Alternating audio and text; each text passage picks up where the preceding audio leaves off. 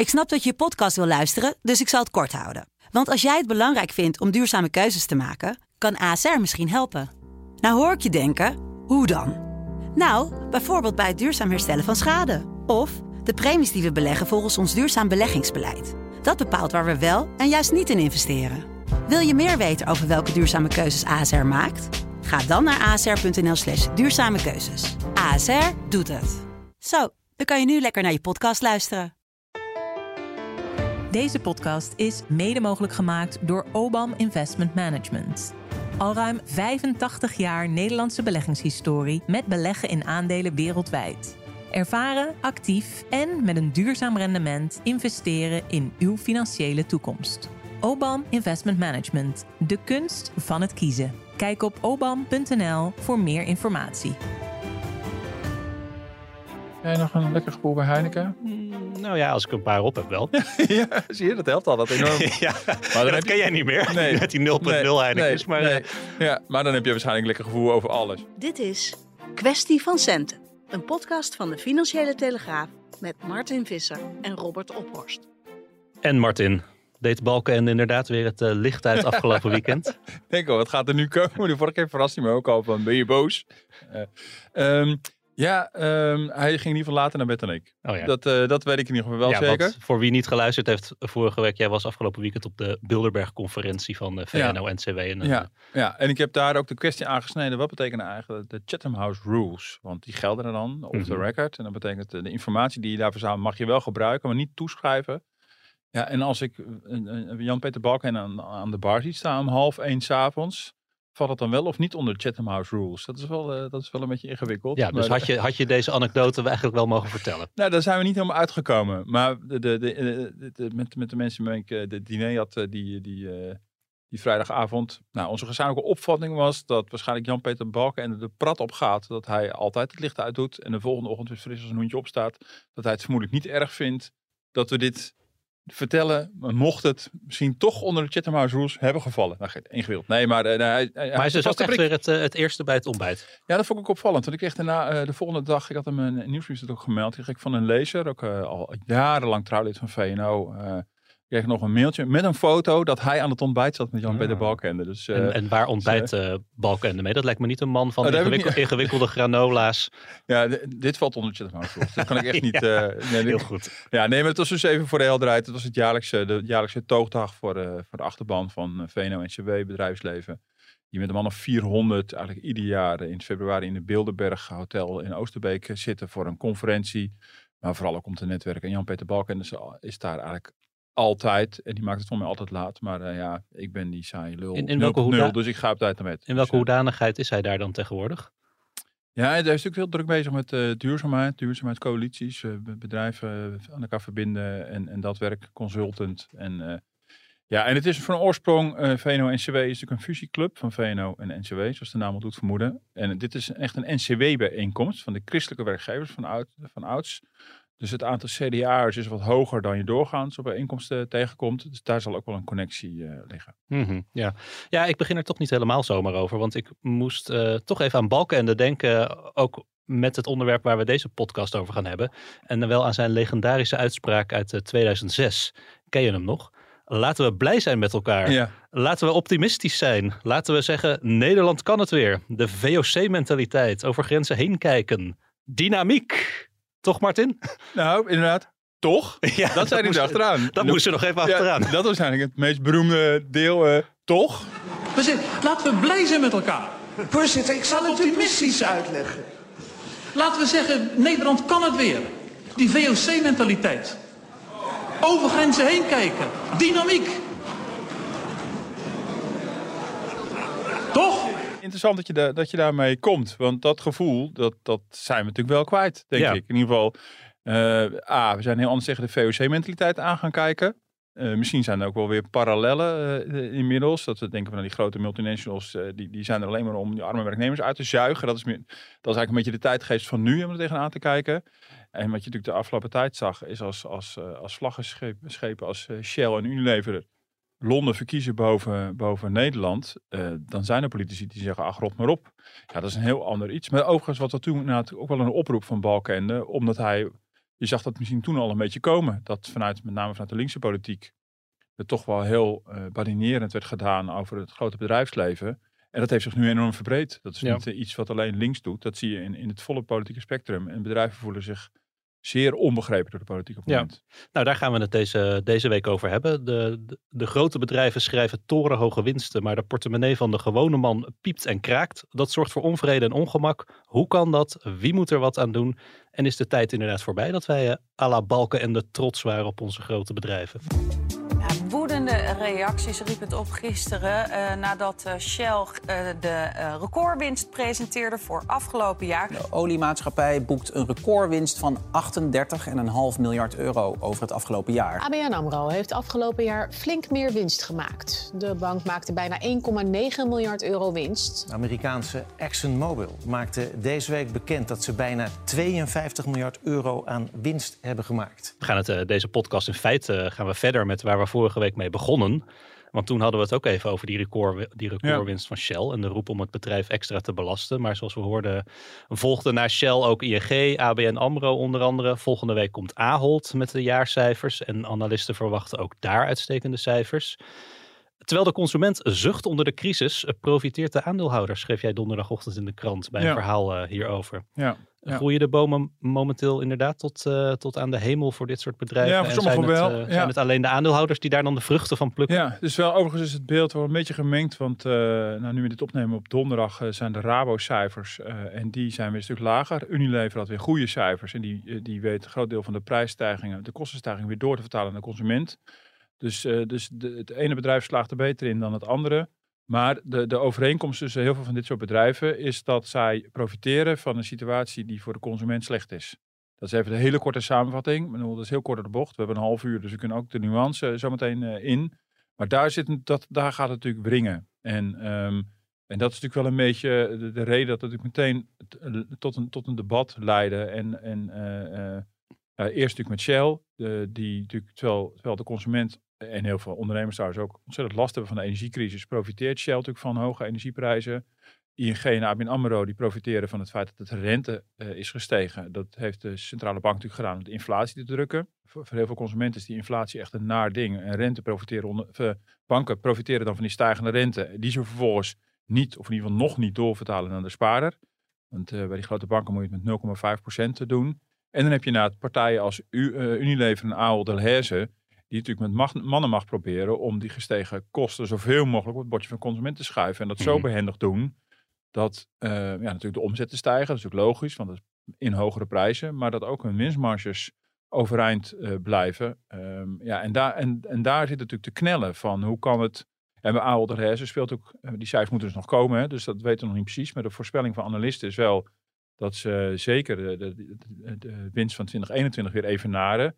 En daar was natuurlijk al controverse, omdat de supermarktbranche natuurlijk enorm geprofiteerd heeft van de coronacrisis. Dus daar speelde bij een vorige crisis eigenlijk al een beetje hetzelfde. Terwijl andere winkels gesloten waren, in lockdowns waren supermarkten open. Daar zit de spanning. Kijk, dat een bedrijf winst maakt is hartstikke goed. Maar als ze winst te maken door dezelfde ontwikkelingen, waardoor de maatschappij dus een soort groot verlies heeft, dan wordt het lastig. Ja, maar dat valt die bedrijven ook niet altijd te verwijten, toch? Zij kunnen daar ook niet altijd iets in doen. Moeten zij dan opdraaien voor alle ellende die ons treft? Nee, precies. Dus het is voor mij interessant vooral om de dilemma's aan te wijzen en het ongemak, zonder meteen te zeggen schande. Daar zijn wij niet van bij de Telegraaf. Nee, daarbij zijn. Dus voor wie de nuance zoekt. Ik bedoel, daar ben je natuurlijk hier aan het goede adres. Nee, maar dat is een beetje flauw, maar daar gaat het wat mij betreft ook niet meteen om. Van is er een schuldige? Maar wel dat het natuurlijk wringt. Dat je denkt, het voelt toch wel vervelend. Dat je dus, maar goed, je hebt winnaars en verliezers. Bij zo'n crisis ook als deze. Dus op zich is dat niet zo heel erg raar. Maar goed, ik heb dus voor dat verhaal in de krant wat rond zitten bellen. En nu is bewust niet bij de mensen die meteen het hardste toeteren. Maar de mensen die ook gewoon alles weten van het bedrijfsleven, ondernemingsfinanciering. Bijvoorbeeld een Arnoud Boot gesproken, hoogleraar aan de UvA. Die ook aangeeft, het lastig is, heel veel van deze winsten zou je voor een deel ook maatschappelijke winsten kunnen noemen. Die zijn ook dankzij deze maatschappelijke omstandigheden ontstaan. Bij mij niet gezegd wil hebben, dus room dan maar af.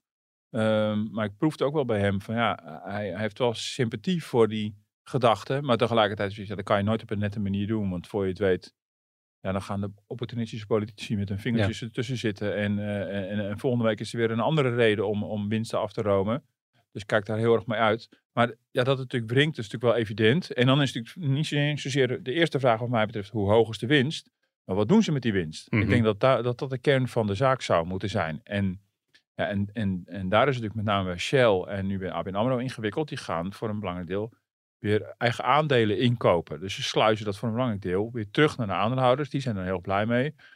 Oftewel, bedrijven hebben geen flauw idee met dat geld moeten. Ze kunnen dat gewoon niet wegzetten in investeringen. En daar kan je best kritische vraagtekens bij stellen. Even voor mijn begrip, want ik ben een passieve belegger. Maar wat levert het zo'n bedrijf dan nog meer op om je eigen aandelen op te kopen? Nou ja, het stuurt natuurlijk de beurskoers. Ik bedoel, het is natuurlijk heel gunstig. Bij ABN AMRO kan me voorstellen, die zijn natuurlijk voor een belangrijk deel van de staten. Dus hier speelt de overheid dus ook weer een rol in. Dat maakt het wel bij ABN AMRO echt wel saillant. Het stuurt de koers. Het maakt voor ABN AMRO, brengt het misschien het moment dichterbij dat ze weer helemaal naar de beurs gaan. Of in ieder geval verkocht worden. Omdat die koers dus hoger is. En ING doet dat nu nog niet, het inkoop eigen aandeel. Maar heeft het de afgelopen periode wel gedaan en zegt van wacht maar tot mei, misschien dan beslissen we wel weer verder. Kijk, dus voor een bedrijf van belang dat ze zeggen, nou we hebben zoveel winst, dat kunnen we natuurlijk in investeringen steken, want die investeringen moeten natuurlijk renderen. Ja, en als ze dan moeten kiezen tussen iets waarvan ze niet zeker weten of het voldoende rendeert, of het terug te geven aan de aandeelhouder, dan geven ze misschien liever terug aan de aandeelhouder dan dat ze zeggen, de aandeelhouder moet zeggen, ja we hebben uw geld, want zo wordt het natuurlijk, ja zo is het natuurlijk feitelijk wel, want het bedrijf is natuurlijk eigendom van die aandeelhouders. We hebben uw geld ergens in een project gestoken. Ja, dat levert eigenlijk niet zoveel op. Dan zeggen ze natuurlijk van, had het dan aan ons teruggegeven? Ja. Want dan weten we zelf wel een betere bestemming. En dat is natuurlijk wat er gebeurt. Dus het is de makkelijkste en kortste weg. Dus het is de kortste weg en het is ook belastingvrij. En het is een manier om... kijk, je kan ook dividend verhogen. Maar dan, dat is natuurlijk gewoon een normale winstuitkering zeg maar, aan de aandeelhouders. Zo moet je dat zien. Maar dan verwacht de aandeelhouders het jaar erop dat weer. En als je dat dan niet kan waarmaken, dan valt dat natuurlijk tegen. En dit zou je kunnen zien als eenmalig... aandeelhouders een deel van hun geld teruggeven. Behalve dat heel veel bedrijven dit voortdurend zitten te doen. Dus je maakt een gigantische winsten waarvan ze niet weten wat ze ermee moeten. Ja, en dan kan je natuurlijk als samenleving denken van ja, maar oké, maar had je dit geld ook niet kunnen steken in een lagere prijs aan de pomp? Ja. Of had je dit geld niet kunnen steken in een van de duurzaam energieproject? Of bij een bank in een hogere spaarrente? Of bij Ahold in iets vriendelijker prijs in de supermarkt? Kijk, die spanning is er natuurlijk. Want dat geld kan je dus ook op andere manieren inzetten. Maar daar zullen aandeelhouders misschien minder blij mee zijn. Ja, dus het zijn niet alleen de krantenlezers die elke maand honderden euro's kwijt zijn aan energie en die aan de kassa in de supermarkt stel achterover slaan van de prijzen, maar ook de economen en analisten die jij sprak voor dit verhaal, die vinden dit schuurt. Zeker. En ik heb heel bewust een beetje in die hoek ook zitten bellen. Eumedion heb ik gesproken. Dat is niet per se een hele bekende club, maar die is wel relevant, want die is een soort belangenclub van alle institutionele beleggers, dus dat onder andere pensioenfondsen, dus echt de grote beleggers die er voor de lange termijn in zitten. En wat je ziet bij zo'n club, al een aantal jaren, die is heel erg bezig om zijn koers ook te verleggen, waar dit soort aandeelhouders voorheen puur gingen, slechts voor het rendement, gewoon kaartrendement, zie je dat er natuurlijk al een hele tijd een beweging op gang is, aan de gang is, waarbij ook aandeelhouders steeds meer oog hebben voor het feit dat een bedrijf ook een onderdeel is van de samenleving. Dat ook deze investeringen die bedrijven ten dienste zou moeten staan voor de samenleving. En met de gedachte dat misschien op de echt lange termijn misschien ook nog eens een keer lucratief is als je zorgt dat een bedrijf daar investeert waar het ook de samenleving ten dienste staat. En je ziet de bedrijven onder druk van dit soort aandeelhouders ook steeds meer hun maatschappelijke verhaal weten te houden, al dan niet geloofwaardig. Ja, en daar wringt dit natuurlijk. Daarvan kan je zeggen van beste Shell, je kunt wel vinden dat je voorop loopt in de duurzaamheid. Maar waarom geef je dan 4 miljard aan aandeelhouders terug in plaats van die 4 miljard extra in een duurzaamheidsproject te steken? En dat zijn ook vragen die kritische aandeelhouders dus ook aan Shell stellen. Maar goed, Shell heeft niet alleen maar dit soort aandeelhouders. Die hebben ook aandeelhouders voor de korte termijn gewin. Dus daar zit vermoedelijk ook een hele strijd binnen die grote concerns over welk soort aandeelhouders gaan we hier nu plezieren met dit soort acties. Je valt echt steil achterover als je die miljardenwinsten hoort. Dan denk je op de eerste plaats hadden die bedrijven dan het afgelopen jaar ook niet hun prijzen wat kunnen aanpassen, zodat consumenten en kleine bedrijven niet zo hard waren geraakt door die energiecrisis. Ik deel de verontwaardiging, maar de ruimte voor het kabinet om wat te doen aan de winsten van Exxon en Shell is beperkt. Ja, dat was Rob Jetten, minister van Klimaat en Energie. Laten we even wat dieper ingaan op wat je er dan aan zou kunnen doen. Nou, de politiek staat dus een beetje met de handen in de lucht. Maar ligt de bal inderdaad vooral bij de politiek nu? Dat hoeft niet per se. Dat kan natuurlijk wel. Overigens vind ik dat interessant. Je ziet hier Jet natuurlijk met vol vuur praten over iets wat hij niet gaat doen. Ja. Echt, dus dat doet hij heel vakkundig. Ja, dat is lekker makkelijk vol vuur praten dan. Zeker, zeker. Dus hij is het er helemaal mee eens, maar we gaan niks doen. Ja. Want dat kan zogezegd niet. Overigens is dat dus niet helemaal waar. Als je vindt dat de overheid zou moeten ingrijpen, omdat je vindt dat dit maatschappelijk onverantwoord is, wat best wel een vergaande conclusie is. Zover ben ik zelf eigenlijk nog helemaal niet per se. Ja, dan heb je natuurlijk wel degelijk iets als overheid om te doen. Uitvloeisel van de bankencrisis destijds was dat er een aantal jaar een bankenbelasting is gekomen. Ik vind het allemaal heel lelijk, maar je kan natuurlijk als je wil zeggen van nou, weet je, er is een bepaalde sector geweest. Daar hebben we als maatschappij enorme kopzorgen over gehad. Heeft heel veel geld gekost. En we nu krabbelen uit de crisis.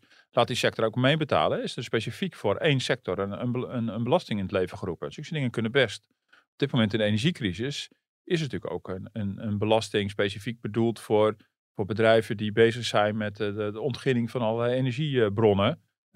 In Europa is er ook sprake van. Shell heeft dat 2,5 miljard gereserveerd om die Europese belasting te kunnen voldoen. ExxonMobil vecht het inmiddels al aan, juridisch. Dus er zijn natuurlijk wel degelijk mogelijkheden om heel bijzondere speciale belastingen in het leven te roepen. Ik vind het wel een tricky kant die je dan opgaat, omdat je dan dus echt per geval gaat denken van nou, wie gaan we nu eens pakken? Nee, en ik snap ook dat voor linkse partijen dat die relatie tussen wat Shell doet en hoe het gaat met het klimaat, dat het echt één op één is. Maar bij die banken was het natuurlijk zo, ja, die hebben we echt overeind gehouden met belastinggeld. Zeker, die hebben het ook weer terug moeten betalen natuurlijk ook hè, met rente. ING heeft het allemaal gedaan en ABN AMRO is nog voor de helft van ons allemaal. Nou ja, dat zei je net ook.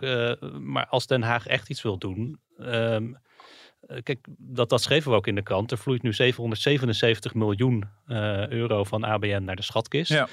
Ook aan de pomp profiteert de staat via de accijnsen volop van de hoge brandstofprijzen. Ja, dan is het wel lekker makkelijk boos zijn daar in Den Haag. Maar de zakken zijn goed gevuld. Ja, nee, dus in die zin zie je natuurlijk ook dat de staat natuurlijk ook profiteert natuurlijk ook van deze crisis. In zekere zin natuurlijk de prijsplafond, wat is ingeroepen, wordt een heel belangrijk deel ook betaald door het feit dat ook de gasinkomsten van de Nederlandse staat enorm toenemen. Ik zag van de week nog in de ESB, Economieblad, werd ook gewaarschuwd van rekenen niet op, beste overheid, dat de prijsplafond heel veel goedkoper gaat worden nu de energieprijzen hard dalen. Want dat komt ook omdat je namelijk heel veel inkomsten hebt en die gaan dus ook dalen. Dus dat is ook het geluid wat vanuit de werkgeverskring ook wordt geroepen. Toen op een gegeven moment werd gezegd, er moet een soort windfall tax komen, dat je overwinsten extra gaat belasten van de winnaars van deze crisis. En toen werd al gezegd van nou, beste overheid, let op wat je doet, want volgens mij ben je zelf een van de grootste winnaars van deze crisis. En daar zou je ook diezelfde spanning kunnen zien. En principiëler, als je het hebt over die belastingen. Ik heb mijn aarzelingen bij hele specifieke belastingen. Bij elke crisis weer een bepaalde belasting. Je kan ook zeggen, nou, dat doen we gewoon een winstbelasting, een vennootschapsbelasting verhogen. Dat mag allemaal, dat zijn politieke keuzes. Maar het veronderstelt natuurlijk wel dat de overheid dus beter met die euro denkt om te kunnen gaan dan die bedrijven dat doen. Nou, zolang als bedrijven dat massaal kiezen voor de inkoop eigen aandelen en het maar terugstorten, dat ze van gekkigheid niet weten wat ze mee moeten, zou je dat nog kunnen argumenteren. Nou, Shell weet niet wat ze met 4 miljard moet doen. Kom dan maar hier met dat geld. Ja. Dat is overigens ook een vorm van onteigening. Want dat geld is natuurlijk wel van de aandeelhouders. Ook al schuurt het natuurlijk wel dat je denkt, nou kom op beste Shell. Ik bedoel, er ligt nog een enorme uitdaging qua duurzaamheid. Maar ik vertrouw er ook niet per se op dat de overheid het dan beter besteedt. Weet je, dat is ook een beetje het punt. En als je hier eenmaal aan begint, en dan kan je bij elke crisis wel een nieuwe belasting verzinnen. Je moet elke keer definiëren wat zijn dan de winnaars van deze crisis. Ja, dat was precies het argument van Arnoud Boot. En daarom vond ik het wel interessant om met hem te praten ook. Omdat hij zei van ja, ik kan helemaal meegaan in de redenering. Ik snap het heel erg goed. Het voelt niet goed. Maar ja, als we hier gaan beginnen. Wat ik interessant vind is de tegenstelling tussen Shell. Daar zijn we dan met z'n allen, niet iedereen, maar heel veel mensen boos om. Of dat voelt echt niet lekker. 40 miljard winst, 4 miljard terug naar de aandeelhouders. En ondertussen trekken ze hun vroomste gezicht als het gaat om duurzaamheid. En wij moeten betalen aan die pomp. En er staat tegenover bijvoorbeeld een gigantisch ASML. Dat is de trots uit Veldhoven. En ASML is natuurlijk de bouwer van chipsmachines. Die hebben ook forse winsten. Storten ook een deel weer terug naar de aandeelhouders. Maar daar zijn we heel blij mee. Daar hebben we die VOC-mentaliteit van Balkenende. Die hebben daar wel. En dat komt toch omdat het een heel ander type bedrijf is waar wij als consument geen relatie mee hebben. Ik koop niet zo vaak een chipsmachine, dus, want ik vind ze nogal duur. Dus weet je, dat voelt heel anders. En dit zijn bedrijven en dat is natuurlijk uiteindelijk volgens mij het echte antwoord. Er moet toch een politieke en maatschappelijke druk vooral op dit soort bedrijven komen van beste Shell, ABN AMRO, Ahold Delhaize, realiseer je, je staat in heel nauw contact met de burger. Ja. Dus dat brengt een andere verantwoordelijkheid met zich mee. En dan zijn we een beetje klaar met die vrome teksten over klantcentraal en maatschappelijke verantwoordelijkheid. Laat het gewoon maar zien, in plaats van dat je erover ouwe hoort. En dat is gewoon de opdracht die we als samenleving aan die bedrijven geven. En ja, dan vind ik het echt wel een paar stappen verder gaan om als overheid daar vergaand in te mengen. Zo nog heel even door op wat die bedrijven dan zelf zouden kunnen doen anders. Maar even over die discussie of je dan dit soort winsten wel extra moet gaan belasten. Ja, als je echt iets wil doen waar de burger nu last van heeft. En dat is toch de inflatie en de pijn in de portemonnee. Dan kan je toch ook wel eens meer structurele oplossingen bedenken om iets aan te doen. Ja. Ja, nou ja, en zijn wij daar direct geholpen als we dit soort hoge winstextra gaan belasten? Nee, dat is wel een extra inkomstenbron. Dan komt het op de grote hoop waar weer een of andere adviescommissie van wordt betaald die dan gaat zeggen dat wij niet meer in het onderwijs over Nederlands-Indië er was natuurlijk wel een punt van de koopkrachtpakketten van het afgelopen jaar. Een historisch koopkrachtpakket wat met Prinsjesdag is in elkaar getimmerd. En dat was natuurlijk de vraag van hoe financieren we dat als overheid? En ja, dat kan je voor een deel halen uit extra belasting voor bedrijven. En dat is natuurlijk wel gedaan ook. Ik bedoel, dat is gedaan door de vennootschapsbelasting te verhogen. Maar dat is ook gedaan met een specifieke energiecrisisbelasting. Ja. Dat heeft een hele lange moeilijke naam die ik niet uit mijn hoofd weet. Maar een heel specifieke belasting dus voor alle bedrijven die bezig zijn met de winning van alle energievormen. Omdat men ook wel zag van ja, er zijn nu wel bedrijven die zonder iets te doen profiteren van het feit dat energie over de volle linie gewoon heel veel duurder is geworden. Tot aan duurzame energie aan toe. Dus ook als je niks met gas te maken hebt, kon je wel profiteren van het feit dat de gasprijs steeg. Ja. Omdat nu eenmaal die prijzen zo aan elkaar gekoppeld zijn. Dus in die zin is het wel weer iets wat gewoon, maar als de overheid ingrijpt en dat gebruikt als financieringsbron voor het koopkrachtpakket, zijn de burgers er wel rechtstreeks mee geholpen. Ja. Dus er kan wel degelijk een rechtstreekse relatie zijn. En dus ook wel een oplossing voor de burger als de overheid op die manier dat doet. Ja, nee, maar dit gaat misschien iets te ver. Maar we hadden het vorige week natuurlijk uitgebreid over Europa en die zuidelijke landen die wij overeind houden met dat rentebeleid. Maar door die inflatie ook zo hoog is opgelopen. Ja. Dus eigenlijk zouden we dan hier onze bedrijven hoger gaan belasten. Ja. Omdat we daar in Brussel die bedrijven in Italië overeind willen houden. Ja, nee, precies. Dat voert natuurlijk te ver. En dus ook de vraag of je dit allemaal puur, als je dat dan doet, of je het puur Nederlands moet doen. Dus daarom zijn ook Europese plannen natuurlijk voor zo'n extra belasting. En ja, weet je, dat kun je niet omdat wij dan toevallig zo'n schreeuwende meerderheid in de Tweede Kamer hebben zeggen, dan gaan wij onze bedrijven even lekker extra pakken, want dat voelt gewoon zo lekker. En ondertussen zit je jezelf op achterstand in Europa. Ja, die kant moet je natuurlijk al helemaal niet op. En dat is wel, daar zit ook wel de kwetsbaarheid van die hele politieke discussie. Ja. Overigens is die niet alleen in Nederland, die speelt ook in meerdere landen. Maar goed, bedrijven die roepen altijd om een level playing field, gelijk speelveld. Nou, als je dit al wil als politiek, zorg dan inderdaad voor een Europese belasting. En Amerika speelt ook volop. Ik bedoel, Amerika is in de discussie, Biden heeft voorgesteld om de belasting op inkoop eigen aandelen te verhogen. Die is pas net ingevoerd, 1%, niet zo hoog. Maar die zou dan moeten worden verviervoudigd naar 4%. Dus je ziet ook gewoon in Europa en Amerika, en dus niet alleen in Nederland, spelen dit soort discussies. Maar ja, je moet niet zomaar in het wilde weg gaan beginnen. Daar moet je toch wel even goed over nadenken. Want je dwingt en duwt bedrijven echt in een soort maatschappelijke mal, waarvan je het liefst zou willen, in een marktsysteem, in een kapitalistisch systeem, dat op een manier die checks en balances, zoals dat dan zo lelijk heet, eigenlijk gewoon ook in dat systeem zelf zitten. Dus daarom ook zo doodzonde dat zo'n ABP dan, pensioenfonds, grote belangrijke belegger, dan zegt nou, we stappen uit alle fossiele industrie. Ja, is het de vraag van, is mijn pensioen daarmee gediend? Ik zit niet bij ABP, maar is het pensioen daarmee gediend? Ja, en dan verlies je dus ook alweer een grote partij die voor de lange termijn kijkt.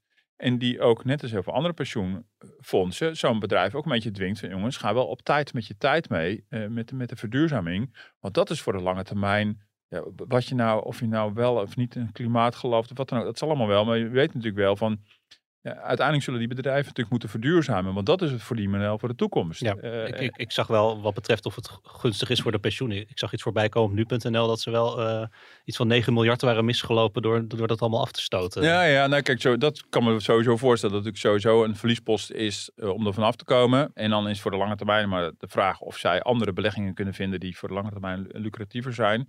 Maar het is ook ontzettend zonde. Maar ik vind het wel een relevante discussie. Waarbij ik dus hoop dat niet de politiek en de overheid uiteindelijk dat laatste woord heeft.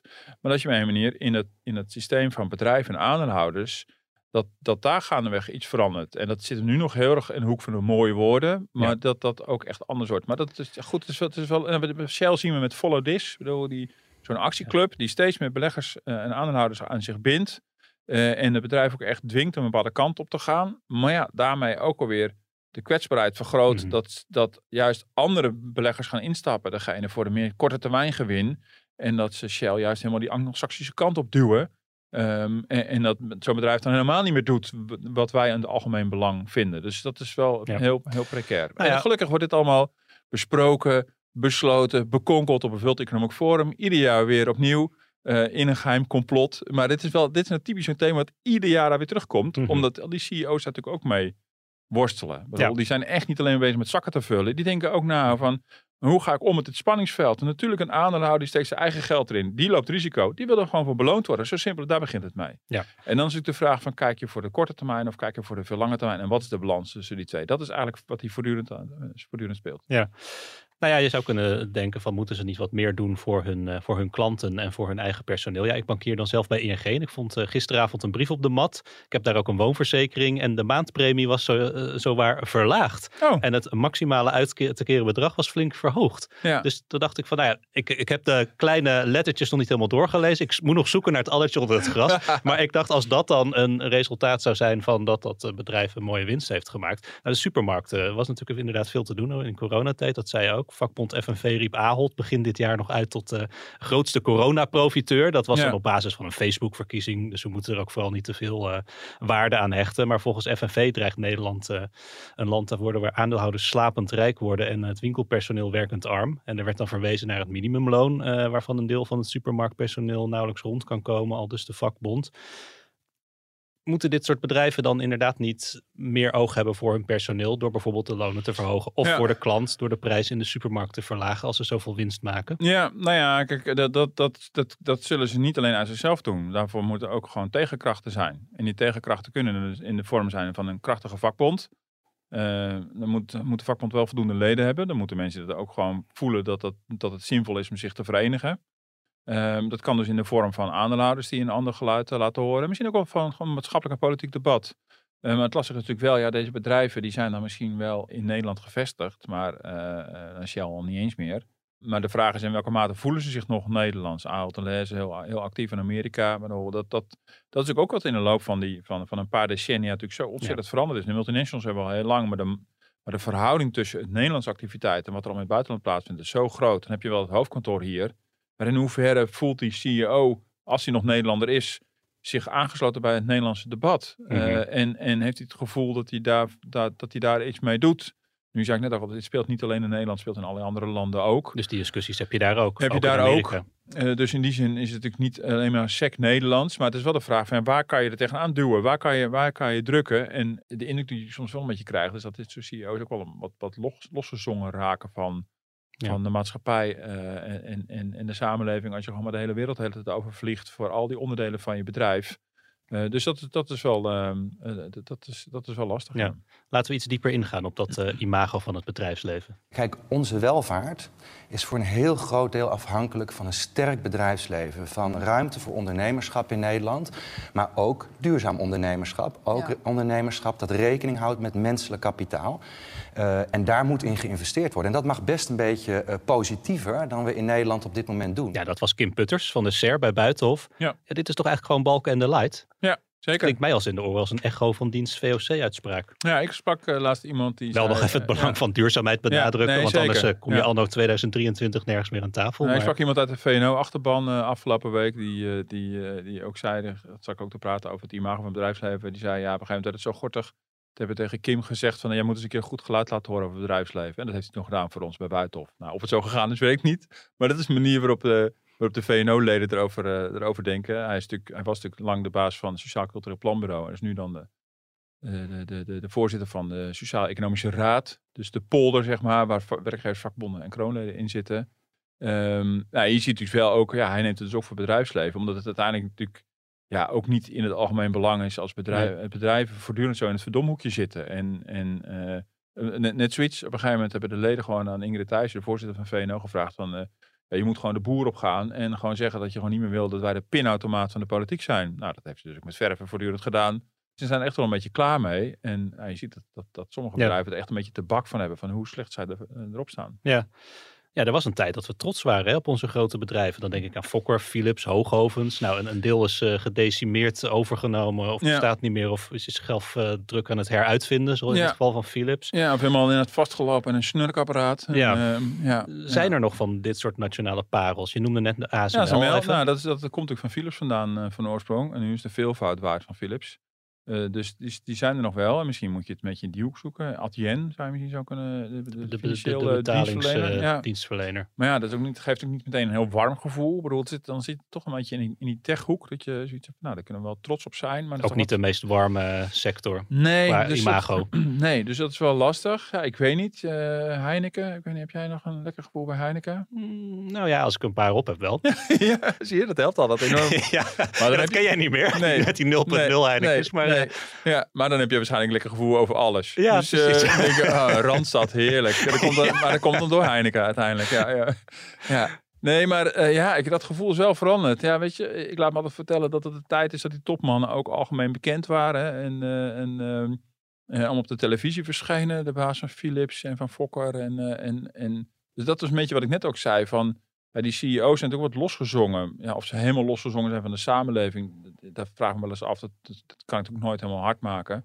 Maar ze zijn in ieder geval losgezongen van de Nederlandse samenleving. Dus die link met Nederland is natuurlijk veel kleiner steeds. Want die bedrijven zo gigantisch zijn geworden. En vandaar ook dat toen een paar jaar geleden die hele dividendbelastingdiscussie natuurlijk totaal uit de klauw is gelopen. En een van de conclusies ook was vanuit het kabinet richting die bedrijven. Ja, laat je gewoon meer zien. Zoek gewoon meer de talkshows op en... leg verantwoording af van het algemeen publiek en meng je in politieke discussies. Nou, je ziet een enkeling dat doen. Nou ja, Peter Berdowski van Boskalis, hè, die doet dat nu. Ja, die heeft het gedaan, ja. Ik weet niet of dat helemaal de bedoeling was. Die natuurlijk gewoon meteen gaat dreigen met vertrekken. Dan zit je al in een soort eindstation, hè? Bedoel, dat is de laatste fase, zeg maar. En zo'n dreigement, ja, hoeveel indruk maakt dat op de gewone burger inmiddels? Daar zullen heel veel mensen zullen dan denken, ja, dan ga je toch weg. Ja, dan ga je toch lekker weg. Maar dat is ook met Boskalis natuurlijk wel een interessant voorbeeld, want vlak daarvoor waren we nog trots dat Boskalis... Het Suezkanaal werd vrijgemaakt. Precies, dus dat zou dus in die zin, zou dit wel een goed voorbeeld zijn van een bedrijf waar je dan wel trots op zou kunnen zijn. En ze zijn maar, er zelfs, ook wel. Maar dan zie je dus dat zelfs zo'n bedrijf het niet goed lukt. Nee, met zo'n interview. Dat is ook wel echt wel opmerkelijk. Ja, we hadden het in de voorbereiding voor de podcast ook even over. En toen zei jij, ja, voor de werkgelegenheid zijn dit soort bedrijven ook niet meer essentieel. Nee. De banen liggen immers voor het oprapen. Ja. Speelt dat mee inderdaad in een negatieve stemming? Speelt zeker mee. Kijk, is de werkgelegenheidsbijdrage van dit soort grote bedrijven steeds kleiner geworden. Dus natuurlijk in de loop van vele jaren zijn ze uitgebreid in het buitenland. Is het natuurlijk allemaal uitbesteed. Er zijn steeds meer productiefaciliteiten naar het buitenland verhuisd. Vanwege lagere loonkosten en dergelijke. Dan moet je maar hopen dat de researchafdeling in Nederland is gebleven. Dus dat dat hoogwaardig is. Nou, dat is soms wel het geval, maar soms ook niet. En daar komt daarna bij, we zitten nu in een situatie van totale werkgelegenheid. Er is gewoon de facto geen werkloosheid. Die is een paar procent, maar dat is... Er is altijd iets van werkloosheid om de overstappen van de ene naar de ander mogelijk te kunnen maken. Dus we zitten onder de evenwichtswerkloosheid, zoals die dan heet. Dus ja, het argument wat ook Rutte natuurlijk vaak gebruikt, van ja, maar we moeten dat en dat bedrijf naar Nederland zien te halen van de werkgelegenheid. Dat is natuurlijk een sleets argument. Ja, hoezo? Ik bedoel, liever wat minder werkgelegenheid, zullen heel veel ondernemers denken. Want ik heb allemaal mensen nodig. Ik heb heel veel vacatures.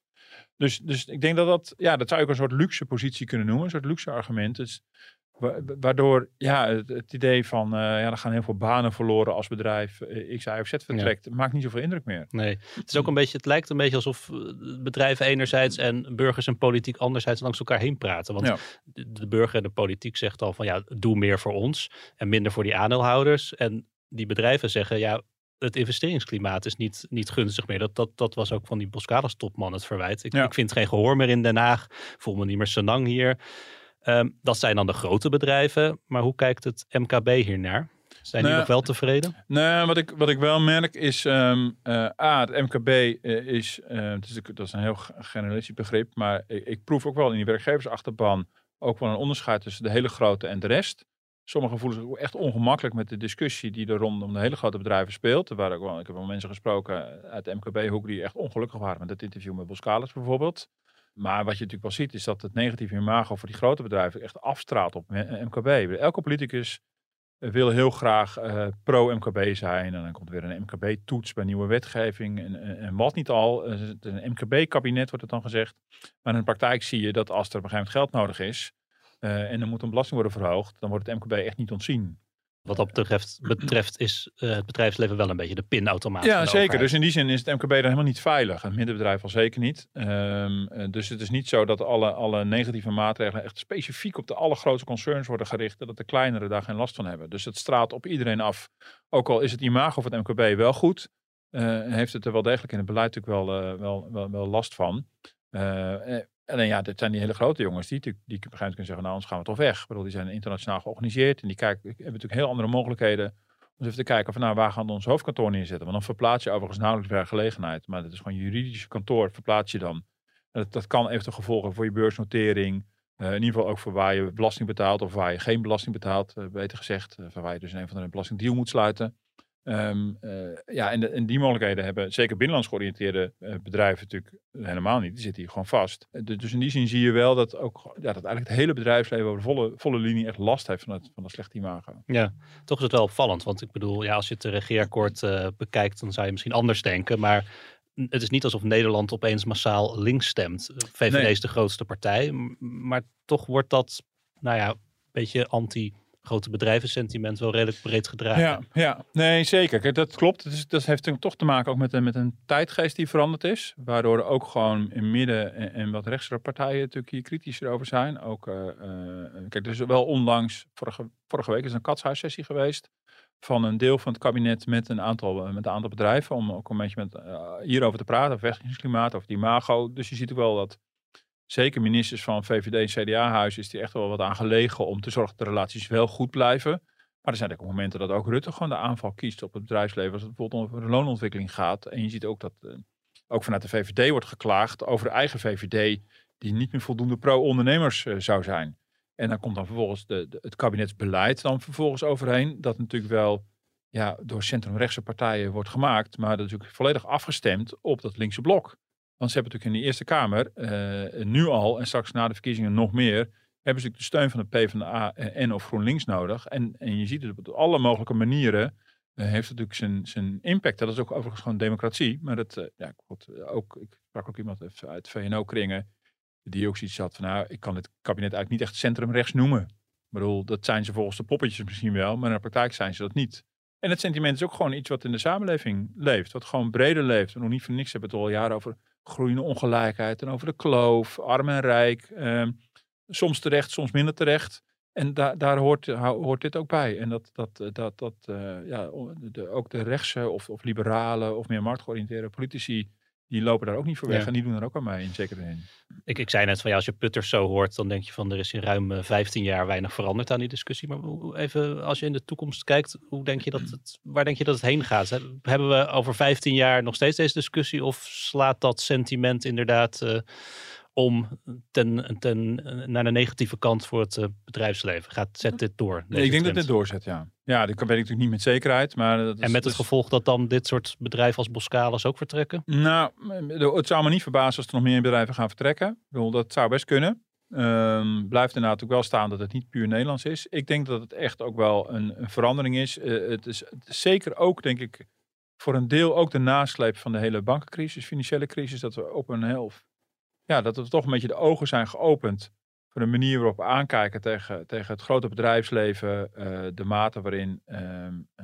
mate waarin bedrijven dan wel profiteren of een bijdrage leveren aan de maatschappij en de samenleving. En daar zijn we heel anders naar gaan kijken. Ja, we zijn er eigenlijk achter gekomen dat ze minder voor ons doen dan we dachten. Ja, dat. Het is een culmineren van heel veel discussies die al heel lang lopen rondom belastingdeals, rondom topinkomens. Je ziet ook dat in deze tijd van toenemende transparantie, mondigheid via social media, heel veel dingen niet meer worden gepikt die een paar jaar geleden nog wel werden gepikt. Nou, neem bijvoorbeeld de sms'jes van Mark Rutte.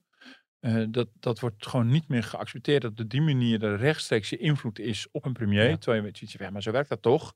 Je ziet het rondom de discussie in het World Economic Forum, nog even afgezien van de complotten. Afgelopen week in het nieuws de Uber-lobby. Ja, de Uber-lobby van Nelly Kroes, die al dan niet de afkoelingsperiode zou hebben genegeerd. Inderdaad, Mark Rutte, die dan uiteindelijk toch met de topman van Uber, met enige vertraging, niet meteen op verzoek van Kroes, maar met enige vertraging uiteindelijk tot die topman spreekt, hoofdkantoor hier naartoe haalt. Dat je denkt van, wat hebben we er ook precies aan? Ambtenaren die ook schrijven van, let op, er is wel wat controverse rondom dit bedrijf. Nou, dat kun je wel zeggen.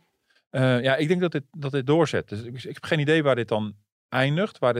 Maar dat we op zoek zijn naar een soort nieuwe verhouding tussen politiek / maatschappij en het grote bedrijfsleven, het kapitalisme. Dat is natuurlijk wel duidelijk. Ik bedoel, ook grote kranten, zoals Financial Times, ook al een aantal jaar geleden een grote oproep deed van dat we ook tot een reset moeten komen. Het is een besmet woord inmiddels.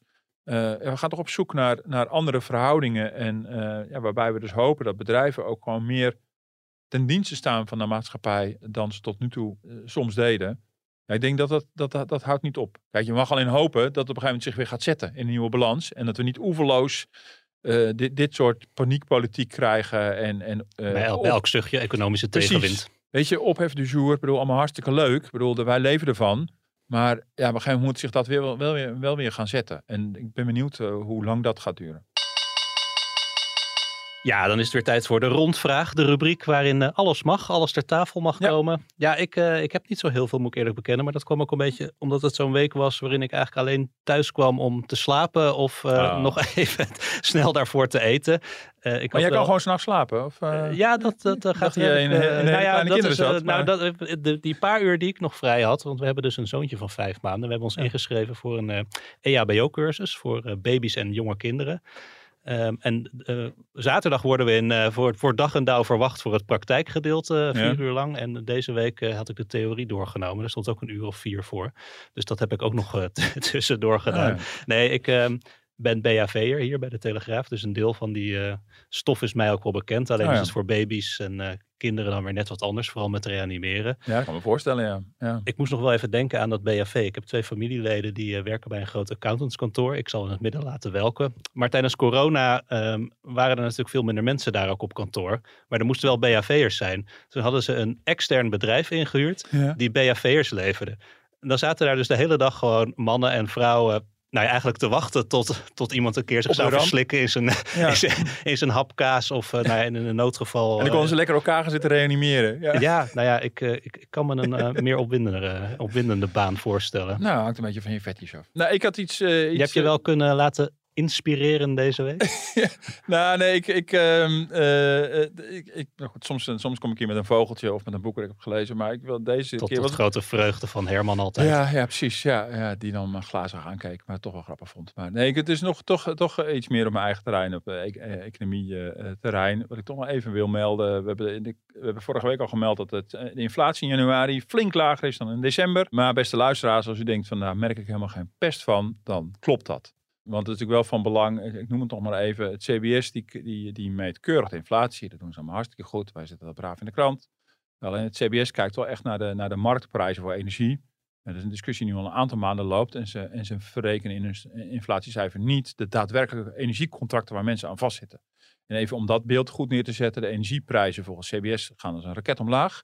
Maar de ING, net ook al genoemd, in een ander verband, heeft in kaart gebracht, maar wat hebben nou eigenlijk de maandelijkse voorschotbedragen van klanten gedaan? Zijn die door het prijsplafond nou echt ook in januari omlaag gegaan? Nou, het blijkt dus dat het gemiddelde voorschotbedrag in de maand januari slechts een paar euro lager was, 5 euro lager dan in december. Oftewel, energiebedrijven verrekenen hun prijsplafond niet automatisch in hun voorschotbedrag. Dus daar moet je nog op wachten. En als je dan maand januari vergelijkt met januari vorig jaar, zoals het CBS de inflatie meet, nou was er een stijging van het voorschotbedrag met 40%.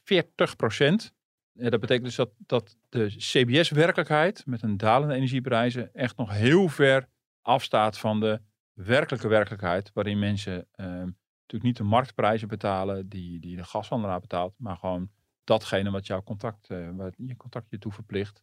Ja, dat betekent dus dat die energieklapper, die voelen mensen nu nog steeds, ondanks dat ze dalende inflatiecijfers zien. Dat denk ik wel een heel belangrijke voetnoot bij die cijfers die we in de maand melden. Jullie zitten op stadsverwarming, hè, op Eiburg. Wij zitten op stadsverwarming. Worden daar nog wel vaste contracten uitgedeeld?